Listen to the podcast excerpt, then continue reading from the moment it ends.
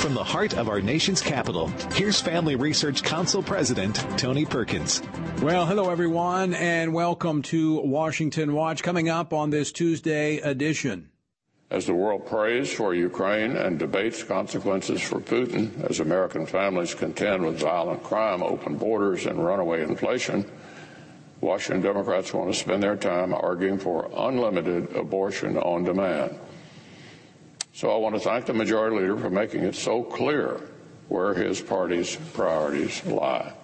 That was Senate Republican leader Mitch McConnell. As expected, the Democrat led effort to override hundreds of pro life laws in the states failed last night. But don't think this is the end of their efforts. I'll have more on that later. As America fails to lead on the international stage, Ukrainian President Zelensky's heroic stand against the invading Russian forces on behalf of freedom has made him the face of courage and leadership. President Zelensky is, my, is admired all around the globe and most by the Ukrainian people, who he stood so strong for. But President Biden also deserves credit, credit that is due him for successfully bringing democracies together against Putin with crushing sanctions and an outpouring of security assistance. Really? That's interesting. That was Senate Democrat leader Chuck Schumer. We'll get the latest on Ukraine from freelance war correspondent Chuck Holton, who is still on the ground in Ukraine. So far, over a half million people have fled Ukraine, primarily into Romania and Poland. Samaritan's Purse is mobilizing to help in partnership with the church in Ukraine. Franklin Graham joins us later with the details. And what will President Biden have to say to the nation this evening as he gives his first State of the Union address? The American people will hear a lot about how he's going to lower their costs, how he's going to build, continue to build a strong economy over the long term. I'm waiting for him to start, not to continue. That was White House Press Secretary Jen Psaki. Chairman of the House Freedom Caucus, Pennsylvania Congressman Scott Perry is here to assess the State of the Union as well as the situation in Ukraine. Finally, Family Research Council will be holding special briefings for pastors in North Carolina, Texas, and Georgia. FRC's Dr. Mark Harris is here with those details. The website, TonyPerkins.com. If you happen to miss anything, you can find it all later, archived at TonyPerkins.com, and also you can share that with your friends. The verse of the day coming from FRC's two-year Bible reading plan is Leviticus chapter 9 verses 23 and 24. Then the glory of the Lord appeared to all the people and fire came out from before the Lord and consumed the burnt offering and the fat on the altar. When all the people saw it, they shouted and fell on their faces. How should we respond to the consuming fire of God? Well, Hebrews 12:28 tells us, serve God with reverence and godly fear. To be a part of the Stand on the Word Bible reading plan, go to frc.org slash Bible. Russia's defense ministry issued a statement Tuesday afternoon warning residents of Ukrainian's capital city to leave their homes, saying Russian forces are preparing to launch high precision strikes. Meanwhile, a senior U.S. defense official told the press that the Russian advance on Kiev remains basically where it was yesterday, citing a number of potential reasons, including the possibility that they could be regrouping, rethinking, and reevaluating. With me now to tell us what has what he's been hearing and seeing on the ground is freelance war correspondent Chuck Holton. He is uh, reporting on the ground from Ukraine. Chuck, welcome back to Washington Watch. Hi, it's good to see you, Tony. So, Chuck, what's what has changed since we uh, last checked in with you? Well, so we spent uh, the last week in downtown Kiev, uh, staying there, and uh, the bombardments kept getting worse. And more concerning than that, the uh, Russians were encircling the city, and I think that's kind of their their modus operandi so far with the other big cities around Ukraine. They've been uh, using this tactic of encircling the city and then bombarding it into submission. We wanted to get out of there before we got trapped. And so yesterday we moved out of the city and just moved about 40 miles south to where we're outside their line of control and we can still continue to report on what's going on without getting getting caught in that trap. Uh, as you said, there, has been a lot of concern about this long uh, armored column that's moving down from the north, but it's kind of stopped moving. And uh, although there was some uh, speculation as to why uh, that maybe they were uh, regrouping and preparing for a final assault. Uh, other things have come out just in the last uh, half a day or so saying that uh, part of the reason they're stopped is because their logistics and supply trains are not able to keep up with them. And many of those vehicles are running out of fuel, they're running out of ammunition, and they're sort of dead in the water until they can get that fixed. Now, the Ukrainians have been working very hard to hit those logistics and supply trains with drone strikes and aerial bombardments and things like that uh, to keep them stopped because a tank that doesn't have any fuel or ammunition is just a big old paperweight. And uh, they, are trying to make a whole lot of those. I think that the uh, that, that Vladimir Putin really thought that he could roll tanks into downtown Kiev and this whole thing would be over. But what they're finding is that the the addition of these javelin missiles that were given to them by the United States and other Western countries has made a huge difference, just like the Stinger missiles did back in Afghanistan in the 1980s in de- defeating uh, the a much bigger, more powerful force in Russia. And so uh, now they're they're reticent to take those tanks anywhere too close to an urban environment because they'll get them shot and killed and so now they're they're going to resort to a much more um, aggressive tactic of just bombing and shelling, uh, which I think they were really hoping to avoid. Uh, Kiev is a beautiful old city with tons of uh, incredible history, uh, beautiful churches and monasteries and monuments. And if they end up shelling that thing into dust, it's going to be just a real loss for humanity. But I'm afraid that's what they're going to have to do if they're going to take that city. So, Chuck, is the resistance growing uh, in terms of on the ground from the Ukrainian forces and the Ukrainian people?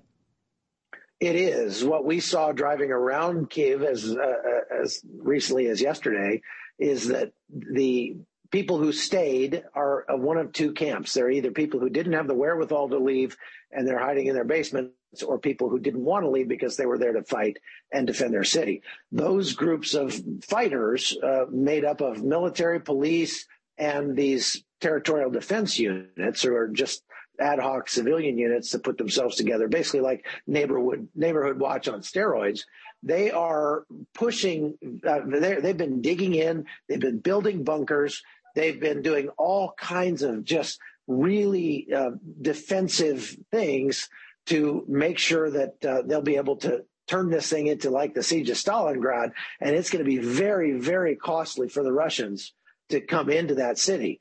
And so, again, if they want to take that city, they're not going to be able to do it with armor. They'll get that armor killed.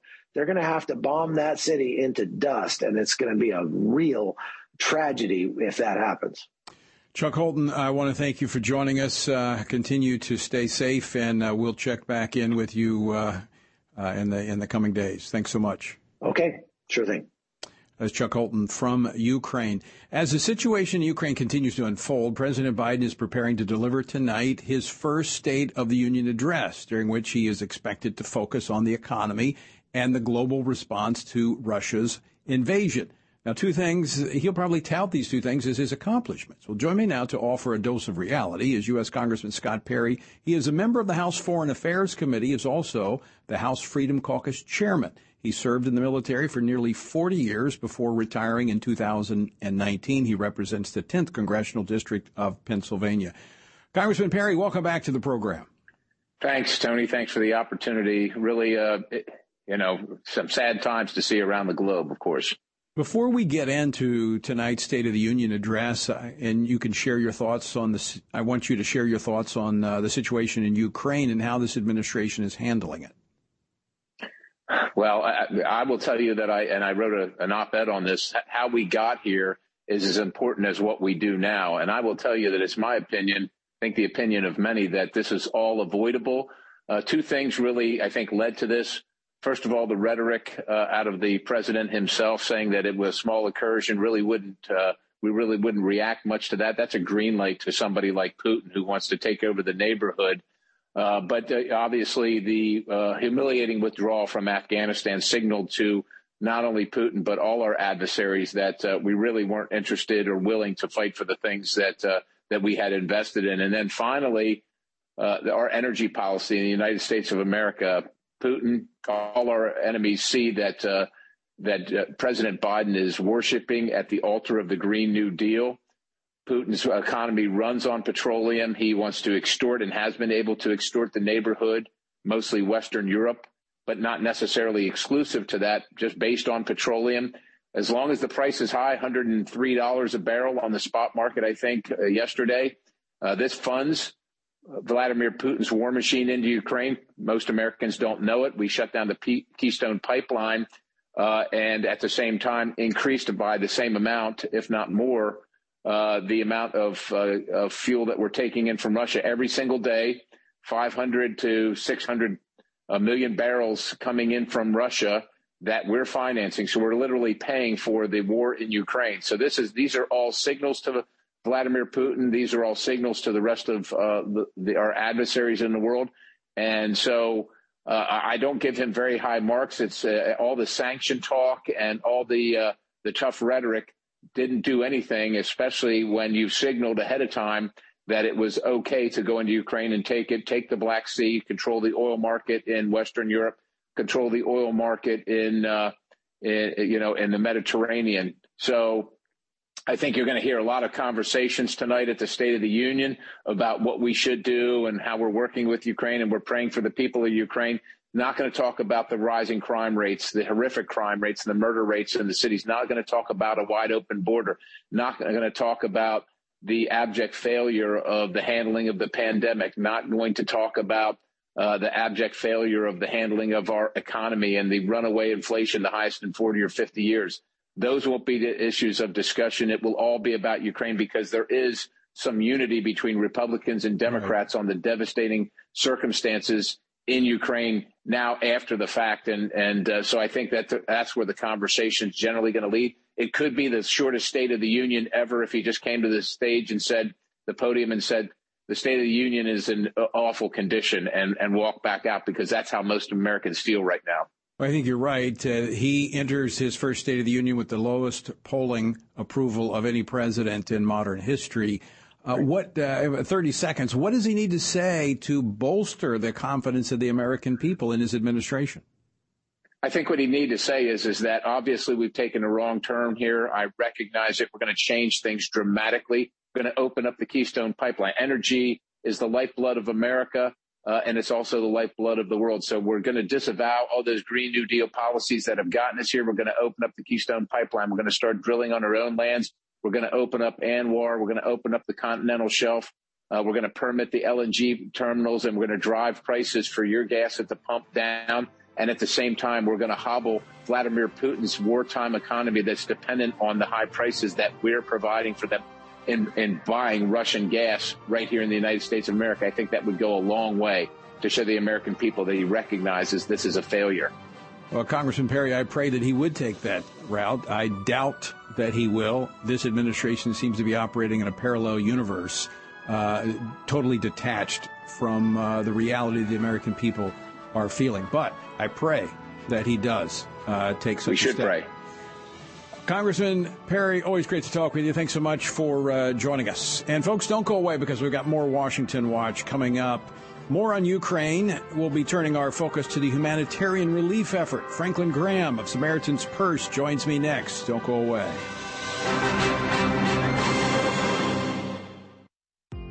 Are you struggling to spend consistent time in God's Word? Then join Family Research Council on an exciting journey through the Bible. FRC's two-year Bible reading plan helps you to approach daily Bible reading with an intentional focus of diving deeper into the nature of God and how His Word speaks into cultural issues. By studying the Bible, we can see the grandeur of God unfold throughout the past. The Stand on the Word reading plan takes you through daily scripture in an engaging manner to help you stay grounded in God's truth. All wisdom comes from God, and He has given us the Bible as a way to understand the world. Start this adventure today with Family Research Council. When you sign up, we'll text you every Sunday with daily passages and questions that help prepare you for conversations with your friends and family. To begin this journey, visit frc.org/bible. With the current division and confusion of our culture, it is so important for Christians to root ourselves in the truth of God's Word so that we are prepared to give a reason for the hope that we have. For this purpose, Family Research Council launched the Center for Biblical Worldview. The center applies the Bible and the historical teachings of the Church to current issues. This helps Christians understand and live by a biblical worldview, know why Scripture must be authoritative, and equips believers to advance and defend the faith in workplaces, schools, communities, and the public square. The experts at the center address and provide resources on issues like religious liberty, abortion, voting, marriage, and sexuality. To access free resources like the Biblical Worldview series, go to frc.org/worldview. To get highlights of the latest work of the Worldview Fellows, including blogs, interviews, and publications, sign up at frc.org/subscriptions. At Family Research Council, it is important to us that we stay connected with you and that you stay informed. With the increase in tech censorship of conservatives and Christians, we've decided to be proactive to make sure we don't go completely dark due to censorship. That is why we've created a tech subscription platform. If we get canceled, you can stay informed and still find updates on faith, family, and freedom. How? Just text STAND to 67742 to sign up for our text alerts, and you will get FRC's content straight to your phone. Again, just text STAND to 67742 and you will get special alerts on the biggest stories of the day. You can stay informed with just a simple text. We want you to be able to stay connected with like-minded community and to always have access to our content. Stay connected and informed. Just text STAND to 67742.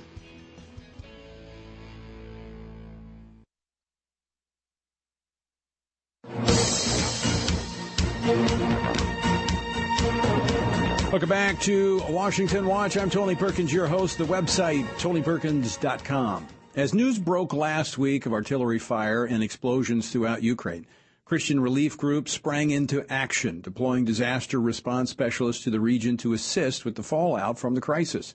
Samaritan's Purse is one such organization, sending relief specialists and medical staff to Poland, Romania, and Moldova to help the refugees fleeing those neighboring countries. Uh, they are working with more than 3,000 churches in Ukraine and have also prepared an emergency field hospital to ship into the war torn region. Join me now to uh, discuss the current situation in Ukraine and the Christian response is Samaritan's Purse president, Franklin Graham. Franklin, welcome back to the program. Thank you, sir. It's good to be with you, Tony. Well, first, uh, again, I just you know want to thank you and Samaritan's Purse uh, for you guys are right there for every crisis, whether it's a natural disaster or a man-made crisis like we see here in Ukraine. Kind of walk our listeners and viewers through what Samaritan's Purse is doing there on the ground in the region. Well, we have people uh, not only in Poland, uh, but we have people also in the Ukraine, Moldova, uh, as well as Romania. In Moldova, we'll start doing some food distribution uh, tomorrow. Uh, we looks like we'll be doing something similar like the Romania in the next few days. We're looking at putting a field hospital in right now, Tony. We're we're looking at the possibility of putting this inside of uh, of the Ukraine. Uh, so that's a little bit uh, more dicey, a little more difficult, but that's where the need is the greatest. So I think that's what we're going to try to do if we can. I mean, the experts are predicting this could be a mass humanitarian crisis situation as many flee these cities as Russia uh, begins to encircle, like the capital city. The uh, the church in Ukraine very vibrant, and you have over three thousand churches that you work with. Talk a little bit about what the church is doing there on the ground in Ukraine. Well, we we took in before the invasion uh, two weeks ago uh, over uh, 600 60,000 shoebox gifts for Operation Christmas Child. Uh, we had just started our distribution when the when the uh, war broke out, and a lot of the pastors there are they've they've stocked up. Uh, they, they knew problems were coming, so they had stocked up food, uh, medical supplies, and so the churches are involved in helping people locally with what they can. And of course, uh, a lot of pastors are helping families uh, get out of harm's way. They're using their own car to drive people to the border and then they turn around, go right back, get another family, and bring them to the border, and so forth. It's um, I mean, there's over 3,200 churches we work with, and these are these are churches that are very, very much alive, and they are engaged in helping their people and not running, but staying right there in the Ukraine and helping. You know, part of it is their understanding of what freedom really means. I, I was actually working with the uh, the State Department when uh, the Berlin Wall came down back in the 90s, and we saw Eastern Europe open up. And I, I worked with many of those law enforcement and military personnel back then. But they, there are many of these churches understand the yoke of communism, and they're determined not to go back. And so they're standing, praying, pleading uh, with God and with the rest of the world to stand with them? Well, the, the, the Ukrainian people want freedom, and they want the freedom to decide uh, their future. And they don't want another country making that decision for them. And so what's happened is unfortunate that it should have never gone this far. I think this is something that could have been negotiated and uh, not have to go to war. But be that as it may, uh, this is where they where they are. Samaritan's Purse, we can't we can't make those political decisions, but we can make the decisions to help people. And that's what we, that's what we're there to do. And we want to do it always, Tony, in Jesus' name. I, I want the people of the Ukraine to know that God loves them and cares for them, that Jesus Christ died for their sins like he died for mine and he rose from the grave. And I want them to have that hope that I have and that the rest of us have. And so the Ukrainian churches are are thrilled to, to, have any kind of help. But I think, Tony, the most important thing we can do, all of us, is to pray. Uh, pray for the churches, uh, to pray for the believers. Uh, this country is going through immeasurable suffering. I cannot imagine what these families are going through, uh, having bombs drop on them, uh, having to flee for their lives. Uh, all the things that they plan for their future are being wiped out by this invasion and we need to pray for them. And that's that's what I encourage people to do is just pray. And as Samaritan's Purse goes, pray that we'll be safe and God will protect us and lead us to the right locations. And this is this is something that's probably not going to get better, Tony, but it's going to get worse. And it, I think if this invasion can, keeps going on, uh, you could have millions of people uh, trying to flee the Ukraine, and it, it it's going to disrupt uh, not just the neighboring countries, but uh, much of Europe uh, as these people come flooding out of the Ukraine. And they don't want communism. They want freedom. And it's unfortunate that in our country, we have people today that want to take us into communism and they want to take our freedoms and they want us to be burdened with uh, uh, bureaucracy. And that's, uh, that's something that we need to be watching very carefully. Absolutely, and we are challenging and encouraging our people to pray. But uh, one final question for you, Franklin. Uh, I, I, know you're looking for specialized individuals that, that can go to Ukraine. Uh, how can people find out more about helping Samaritan's Purse and the relief effort there in the region of Ukraine?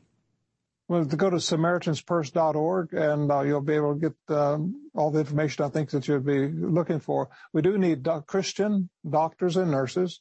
We need logistics people.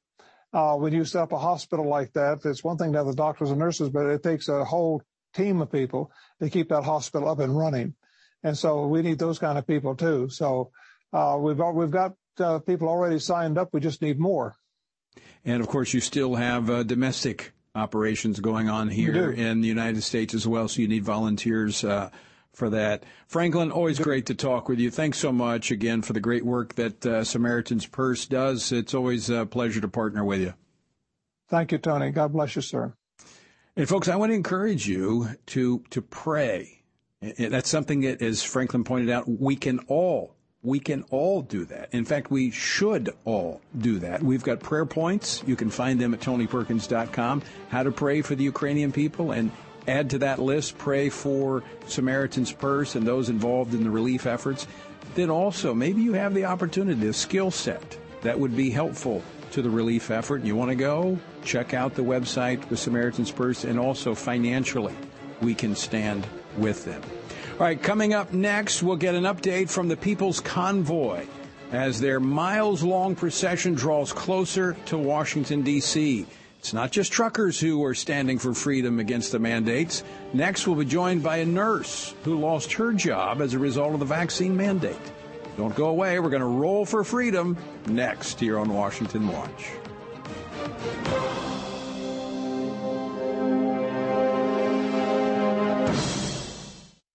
What is religious liberty and why should you care about it? Simply put, religious liberty is the freedom to choose your religious beliefs and to live according to those beliefs.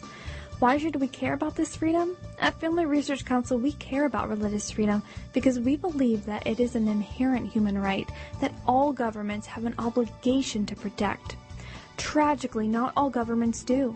Religious persecution is a tragic reality around the world that is not often acknowledged by the media, even though attacks on people of all faiths continue to increase globally.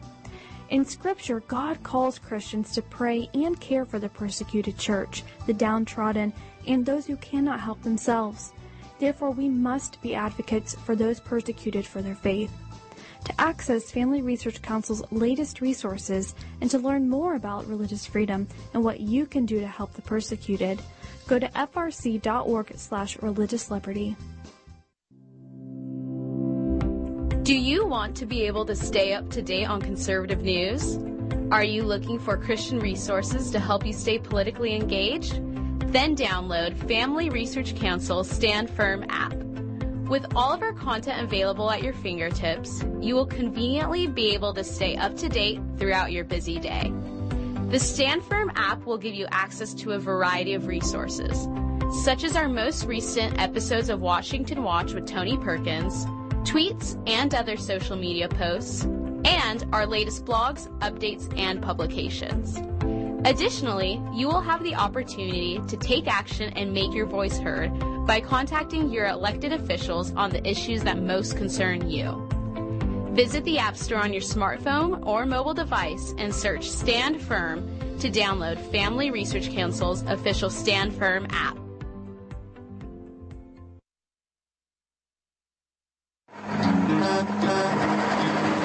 A stand, defending Freedom Convoy. Welcome back to Washington Watch. I'm Tony Perkins. I bet you didn't know this, but this is one of the guys uh, in our production team driving that Yusef. He's the one actually driving that truck, blowing the horn. Some medical workers, once hailed as heroes at the start of the pandemic, are now considered zeros. Why? For standing firm on their convictions and refusing to cave to the COVID mandates. And many have lost their jobs as a result, including my next guest.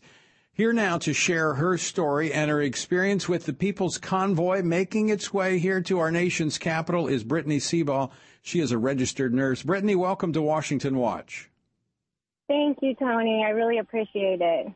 So you are among those healthcare workers that, you know, were there when America needed you during the height of the pandemic, but now you know, we're forcing these healthcare workers, many of whom already had the the the COVID virus, to get vaccinated. You're one of those that uh, had to face these mandates. Is that why you're a part of the Freedom Convoy, the People's Convoy, taking a stand for freedom?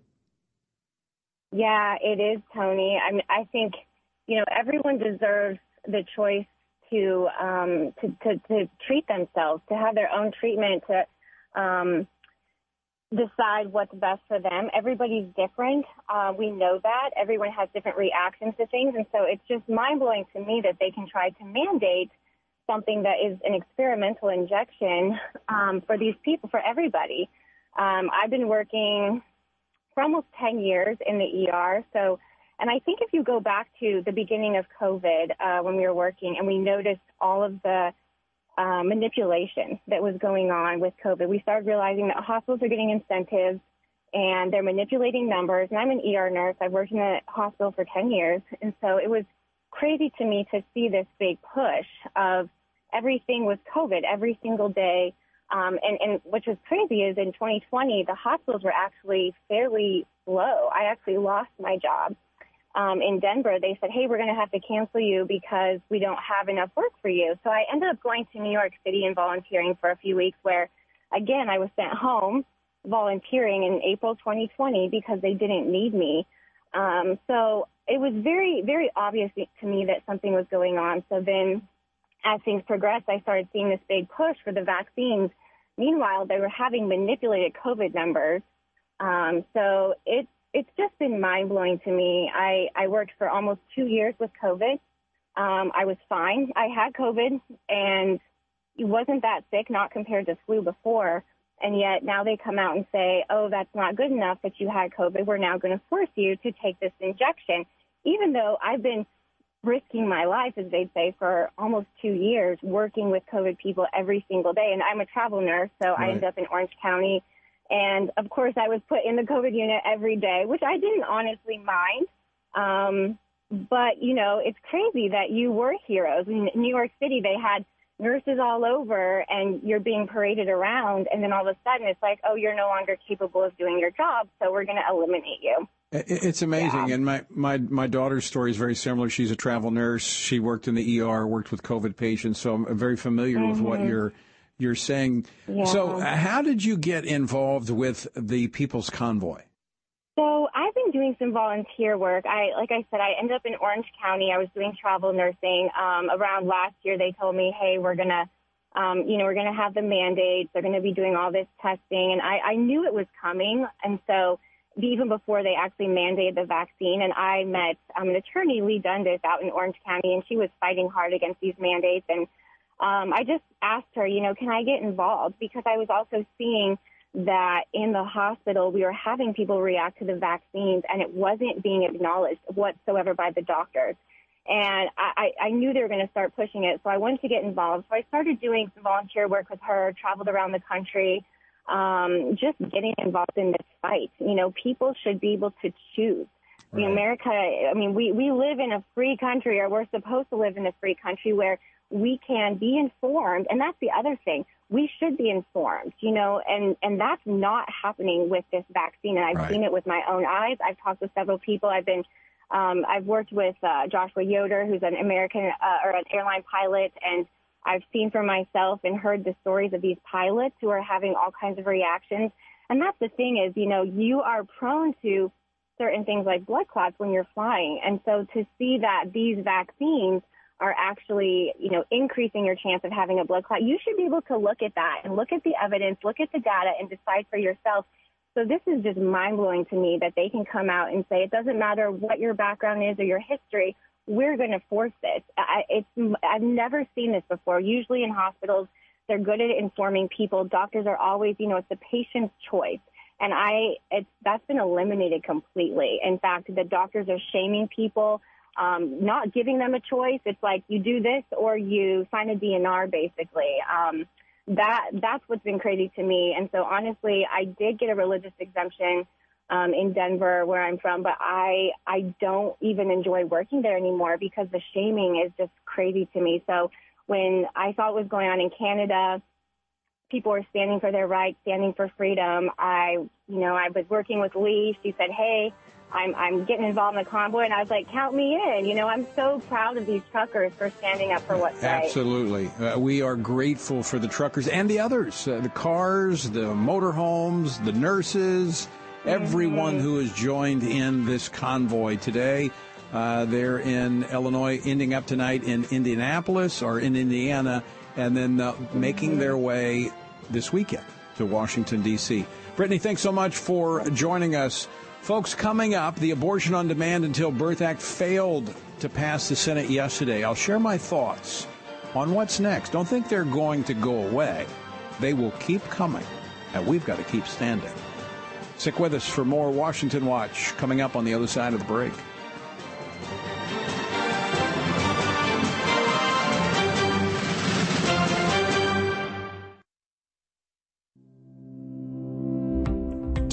Want to be able to stay up to date on conservative news?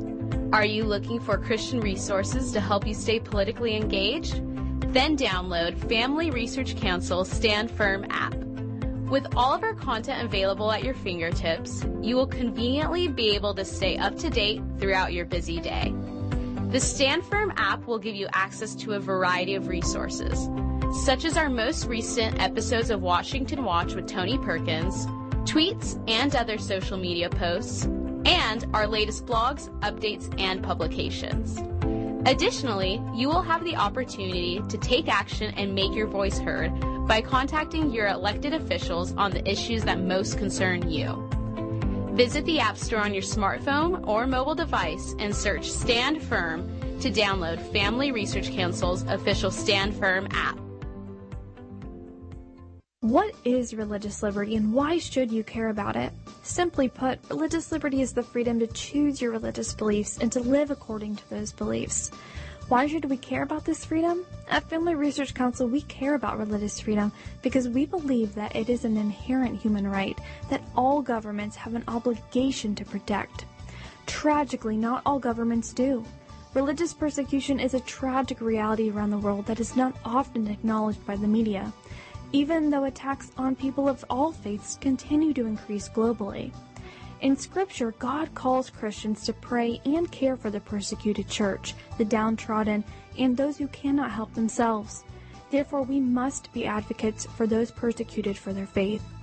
To access Family Research Council's latest resources and to learn more about religious freedom and what you can do to help the persecuted, go to frc.org slash religious liberty.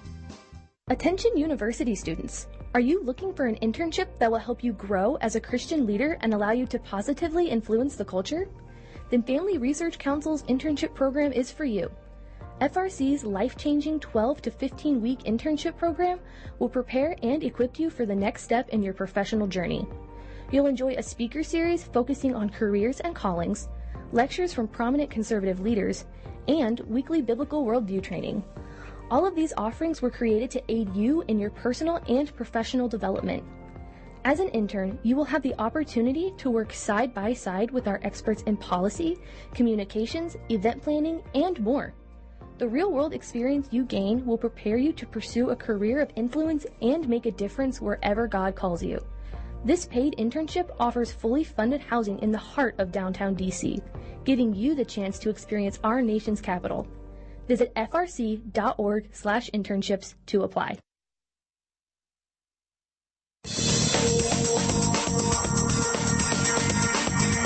You're listening to Washington Watch. I'm Tony Perkins, your host. The website, tonyperkins.com. In addition to the uh, the prayer points that we have at the website for the folks in Ukraine, praying for our brothers and sisters there, I would also encourage you to pray for these convoys uh, that are making their way to Washington, D.C.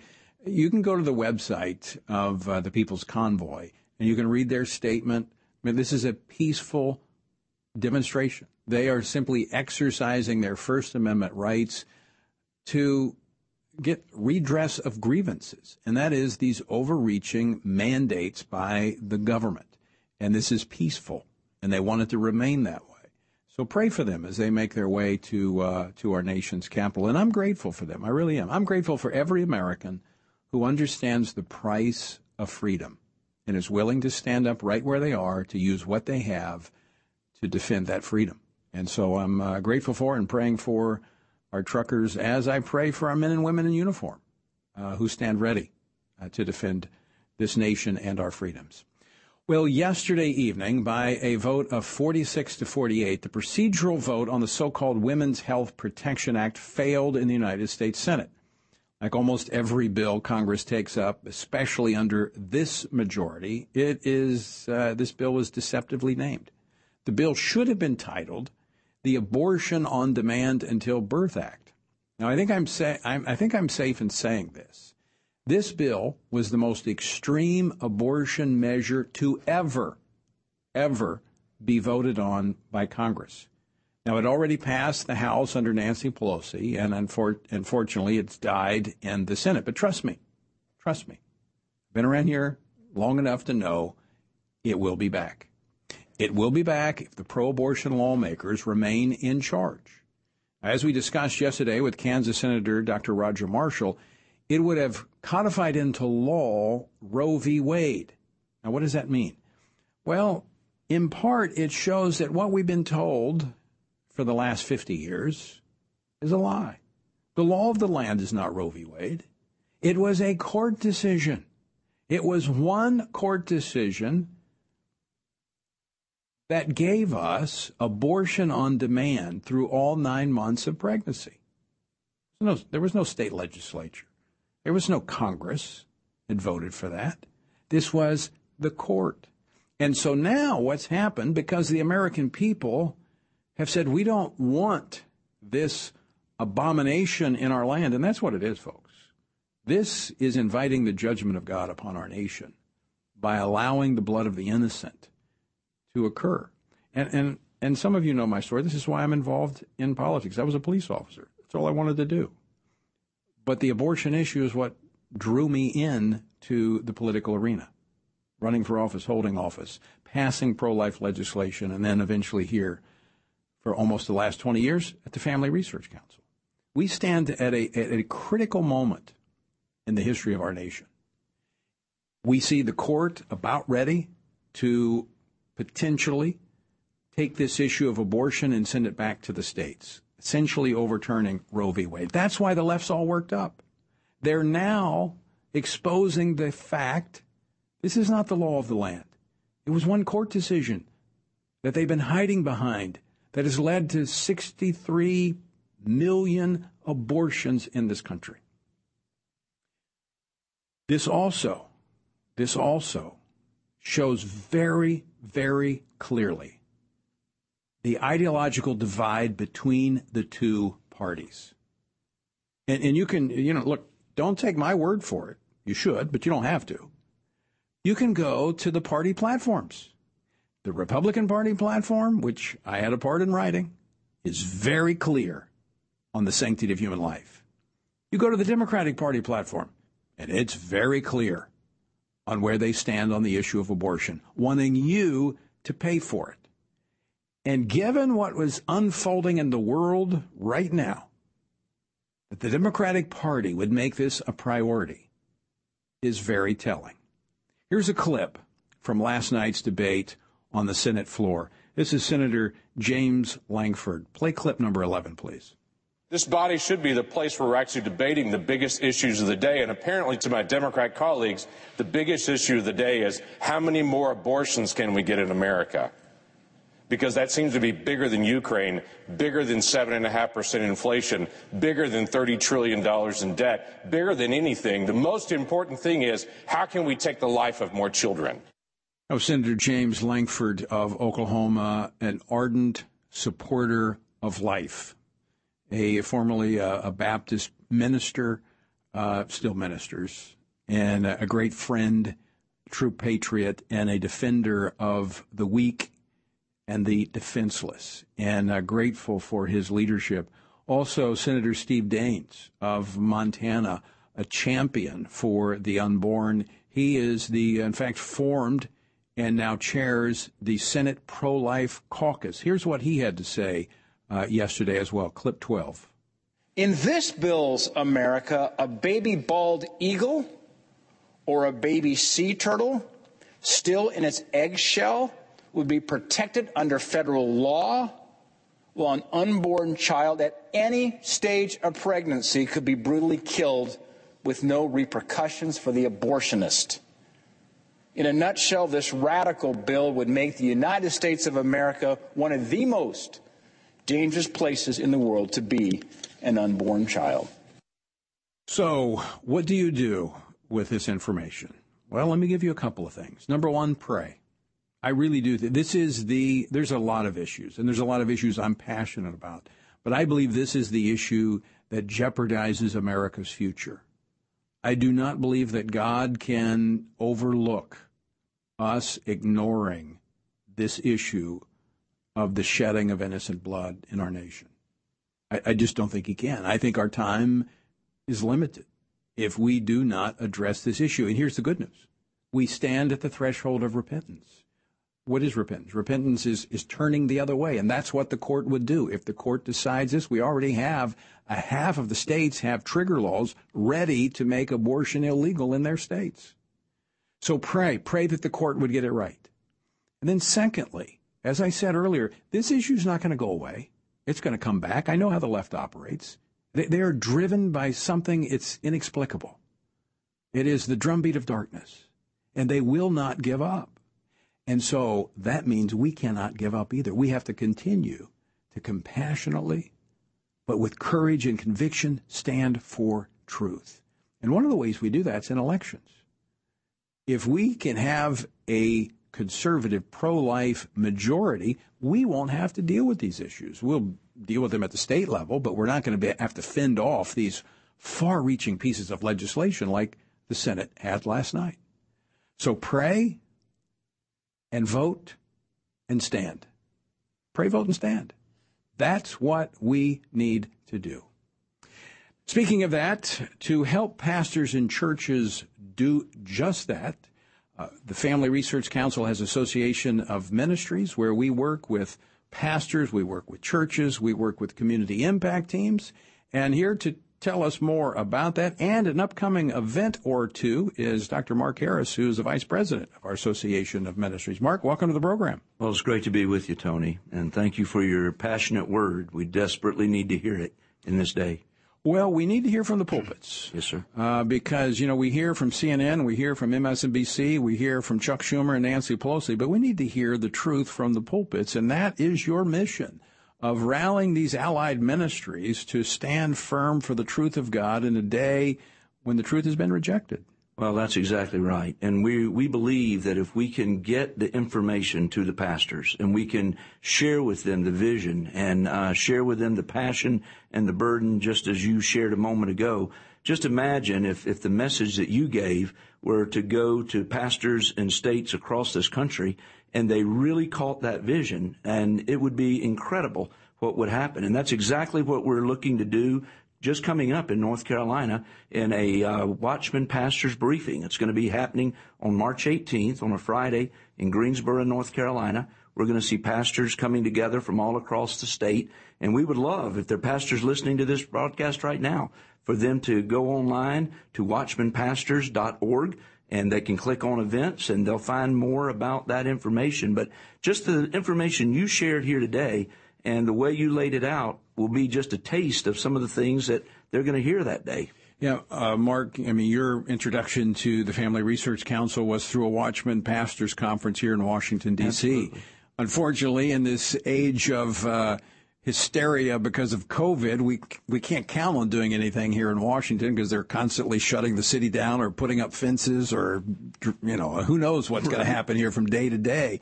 So we're taking Watchmen on the road to these pastors. And so this is an event we have coming up on March 18th in North Carolina. Right. We also have coming up, we have a pastors conference that we'll be doing in uh, Texas, Texas, in the Houston area. Correct. And then we have one in Georgia. That's right, we do. And uh, we're going to be looking in Texas on June 3rd uh, to have an opportunity to go there in the Houston area to be a part of a pastor's briefing, as well as, as you mentioned in Georgia, uh, the end of July, around July 28th. We're looking to be able to gather there. So just bringing these pastors in these key states. I mean, you just talked about the United States Senate. You just talked about Right. the things that happened last night. And if our pastors in these states that are about to make some serious decisions this year, this election, um, I can't imagine a pastor not wanting to be there to learn all they can about what they can do to make a difference. Well, you have assembled a great team of inspiring, encouraging uh, speakers for the North Carolina event. Uh, tell us who's going to be there. We're excited. Uh, we're going to have Erwin Lutzer. Uh, we did an event similar to this in Missouri already, and uh, just well received. You, of course, are going to be there. General Boykin is going to be there. Uh, as I said, Dr. Erwin Lutzer is going to be there. You also, they're going to have the opportunity to hear from Lieutenant Governor Mark Robinson. We're very Uh, excited. standing- standing strong. He, he is standing strong, and I'm very, very proud to, to say that he's my lieutenant governor in North Carolina. And um, he's going to be speaking that day, as well as uh, Chad Connelly is going to be part of the program, Keenan Curitin giving an incredible vision of, of just what our founders were laying out before us. I think it's going to be a tremendous day that will be a challenge and an encouragement to pastors of what they can do and how they can be involved. Because there's a lot of folks that have been on the sidelines, but I think now we're seeing that really enough is enough and they're ready to step in. So, uh, unpack the day, what it looks like a little bit for the pastors, what they will see, what they will hear, and, and what they will what they will take away. Well, I, first of all, it's going to run from about nine in the morning to three in the afternoon. I think uh, when they get there, there'll be a continental breakfast that morning. Doors will probably open at eight.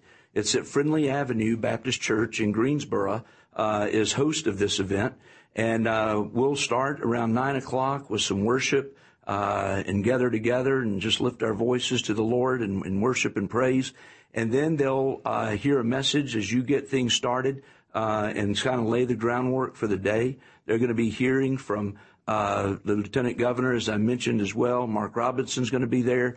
Bishop um, Patrick Wooden from incredible church Yeah, there in Raleigh. he's great. going to be speaking. Uh, Gary Hamrick, Pastor Gary Hamrick. Gary Hamrick, exactly. Cal- from Calvary, Cornerstone. Cornerstone there in um, Virginia. We're so honored to have these guys that are just assembling themselves there just to share the word. It'll be a great mixture. So the, the, these are pastors speaking to pastors. That's right. And and these are pastors who have taken the word of God, they've shared it with their people, they've challenged their people, and, and they're doing what watchmen are supposed to do. That's exactly right. And then one of the added bonuses we're in the process of trying to confirm and put together is we have a big U.S. Senate race that's going on there in North Carolina. And we are currently reaching out to find out if those candidates are able to come. And uh, we'll be able to share in just a brief interview time with you uh, just before the pastors. And it'll be a great opportunity for our pastors to hear. Now you may have mentioned this, but if not, uh, this is really worth uh, this is worth the price of admission. is the the panel discussion? Oh yes, uh, that will be taking place. Talk about that. The panel that we've assembled is phenomenal. Uh, Brent Keilen, who's our vice president for FRC Action, is part of that. David Closson, who is in our Center for Biblical Worldview, as well as Joseph Backholm, who is also in North Carolina, is also a part uh, as a senior fellow with our Center for Biblical Worldview. They have assembled a panel that will be talking about wokeness and biblical worldview, where the Bible speaks and, and how it speaks so clearly, as well as some incredible research that's been done on SAGE Cons. Uh, Brent has been sort of leading up that effort and bringing that information together. That, and that, that's spiritually active, governance engaged conservatives. That's, That's a right. term that was uh, coined by uh, George Barna. Exactly. And it's, we've got them in our churches and it's important for pastors to understand who these folks are. And it's important for pastors to speak God's word in, in a get, sharing a personal way. Now, Mark, we're almost out of time, but uh, the Association of Church Ministries, uh, Associated Ministries, has more than just pastors. You've got community impact team leaders all across the country. We do. Uh, people can be a part of that as well. Very quickly, where can they find that information? They, if they will go to watchmanpastors.org, it will have that information. They can also learn more about community impact teams there as well. There's also a separate website for that. And our Stand Courageous uh, men's event is a phenomenal thing that we're going to be bringing to North Carolina following this pastor's briefing May 6th and 7th. May 6th and 7th, so they can already register for They that. can well. register for that now by going to standcourageous.com. And I would urge every church in North Carolina to, it's coming to High Point, North Carolina. It's going to be at Green Street Baptist Church on May 6th and 7th.